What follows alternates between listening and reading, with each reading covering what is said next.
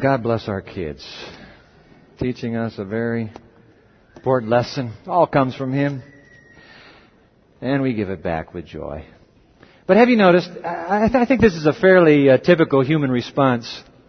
When somebody does something extraordinary, you know, kind of extra special, unanticipated, unexpected, undeserved. When they do something like that, do you have this happen to you too? You just want to, you want to respond in kind, right on the spot. You want to say, yeah, let me do something back to you.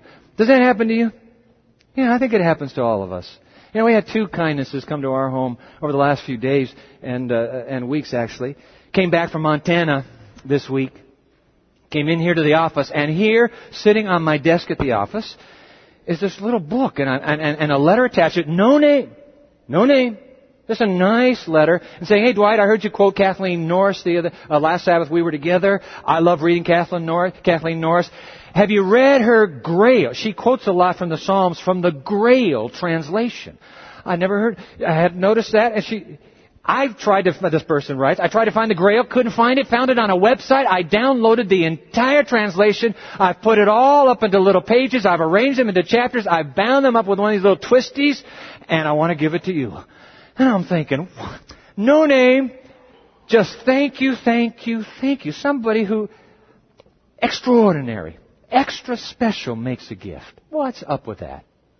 Back in February, one evening, we came back, Karen and I, back to our house, on the front step was a package. So we got inside the house. It was like Christmas in February, so I ripped the uh, packaging off. And lo and behold, this. Whoa!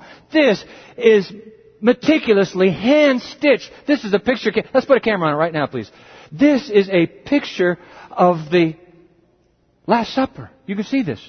There was a note attached to it, so we read the note. Some nice things said in the note. No name. And at the very bottom of the note, which is taped to the back of the picture, which now hangs, hangs front and center as you come into our house, these words, it, four years in the making. No name. You know, when somebody does something extraordinary, something extra special, you want to, you just want to say thank you. You want to, you want to respond in kind. Is there anything I can do for you? By the way, this very picture, look at that picture. This picture the, the, the sacred event that it depicts is for that very purpose. This sacred event was to remind us that something extraordinary, something infinitely special was done for us.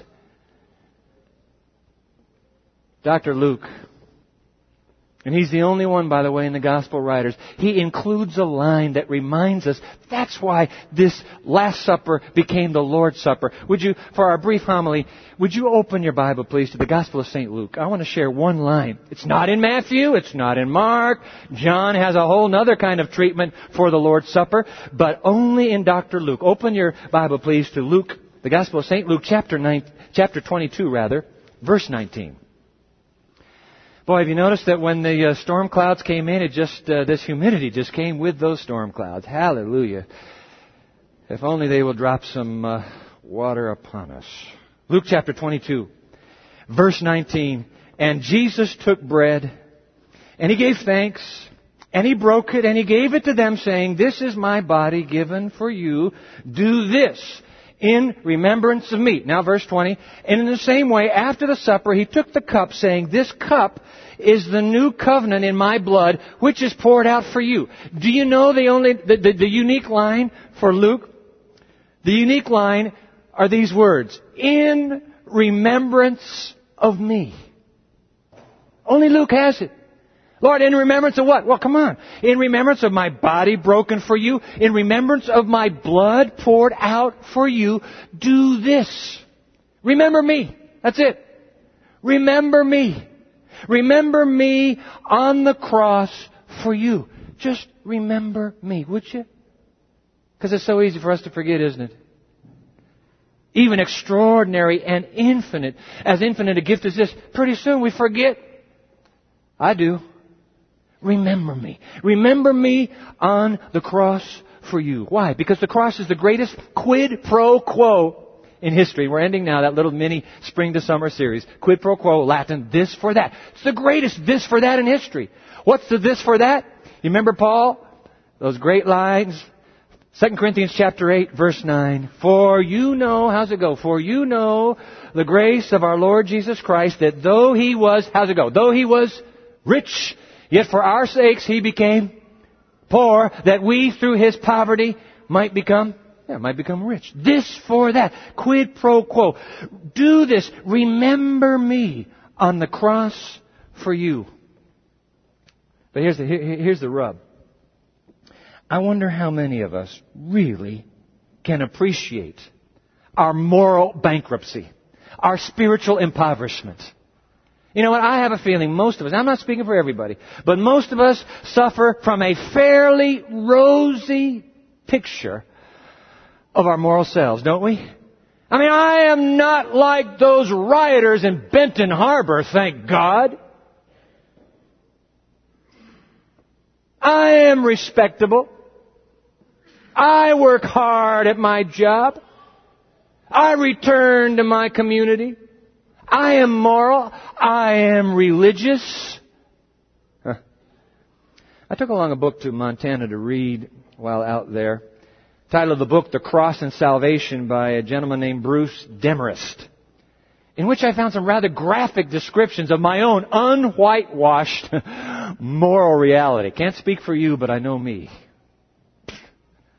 There's two quotes I want to share with you. Rather graphic, I would say, unwhitewashed. This is the French apologist Blaise Pascal. He could hardly have been more graphic in describing me, at least. Listen to this. What, he's writing here, what sort of freak then is man? Me. How novel, how monstrous, how chaotic, how paradoxical, how prodigious. You just keep putting it out, Dwight. That's your problem. Judge of all things. Oh yeah, I think I'm a great judge. Feeble earthworm. Repository of truth. Sink of doubt. Sink. S-I-N-K of doubt and error. Glory and refuse of the universe. Not a, not a great way to win friends and influence people is, hey, you know, you remind me of refuse. Refuse. Morally speaking, look at our lives. Look at your life and mine. One more. Oh boy, this is a stinger. There's a Puritan writer named Joseph Alleine. He put it this way, Oh miserable man, what deformed monster sin has made you. Now here comes the stinger. God made you little lower than the angels. Sin has made you little better than the devils.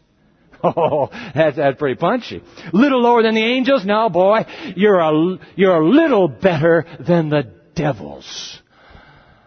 You know, we got this rosy picture. I'm fine. I'm okay. You're okay. Transactional analysis. Who cares? I'm fine. No, you're not fine. I am morally bankrupt. Ah, Jesus says, do this. Remember me on the cross for you. I quid pro quo you, Dwight. I took your bankruptcy, your putrid bankruptcy, and I exchanged it for my supernal, my eternal wealth. Quid pro quo. Switch. Wow. Remember me on the cross for you. A hundred years ago, just a century ago, words were written to somehow capture what we've come to celebrate today. Listen to this. Everything that God could do was done to save a perishing world. God so loved the world that He gave His only begotten Son that whosoever believeth in Him should not perish but have everlasting life. Now here comes, listen to this. God has made it impossible for it to be said that He could have done more than He has done for the human race. Impossible.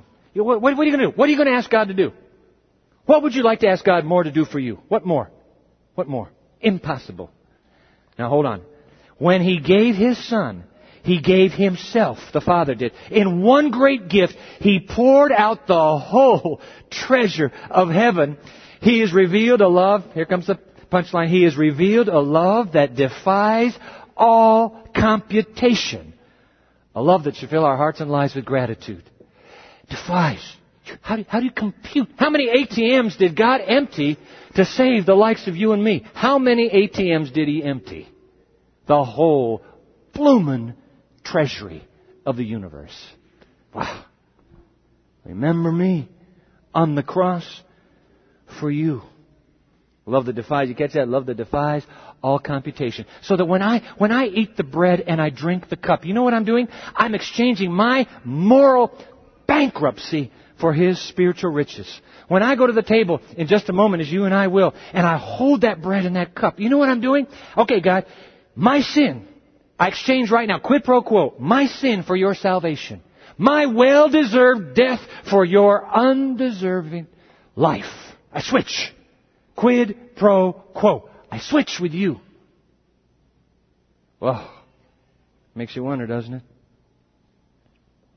When somebody has done something extraordinary, infinitely extraordinary, you want to respond in kind. What shall, what shall I do for him? We come full circle with this little homily's opening point. What shall I do for this one who gave it all for me? You know what it makes me wonder?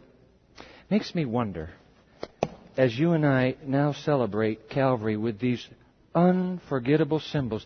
It makes me wonder what Jesus is about to say to me.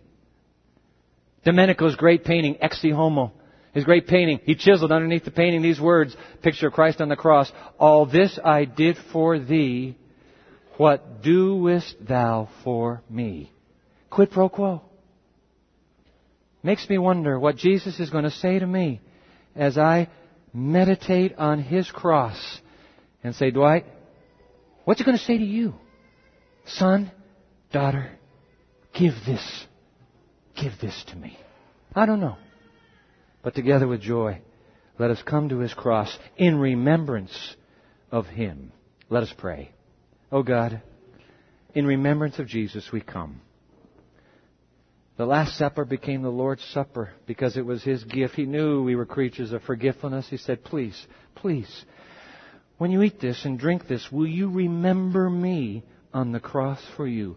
Today, this steamy, muggy last Sabbath of June, we have come to remember. There's nowhere more important right now to go to than to be right here with you.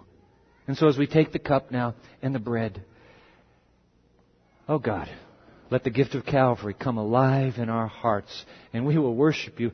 Quid pro quo, we will serve you forever and ever, and it will be our highest honor and joy.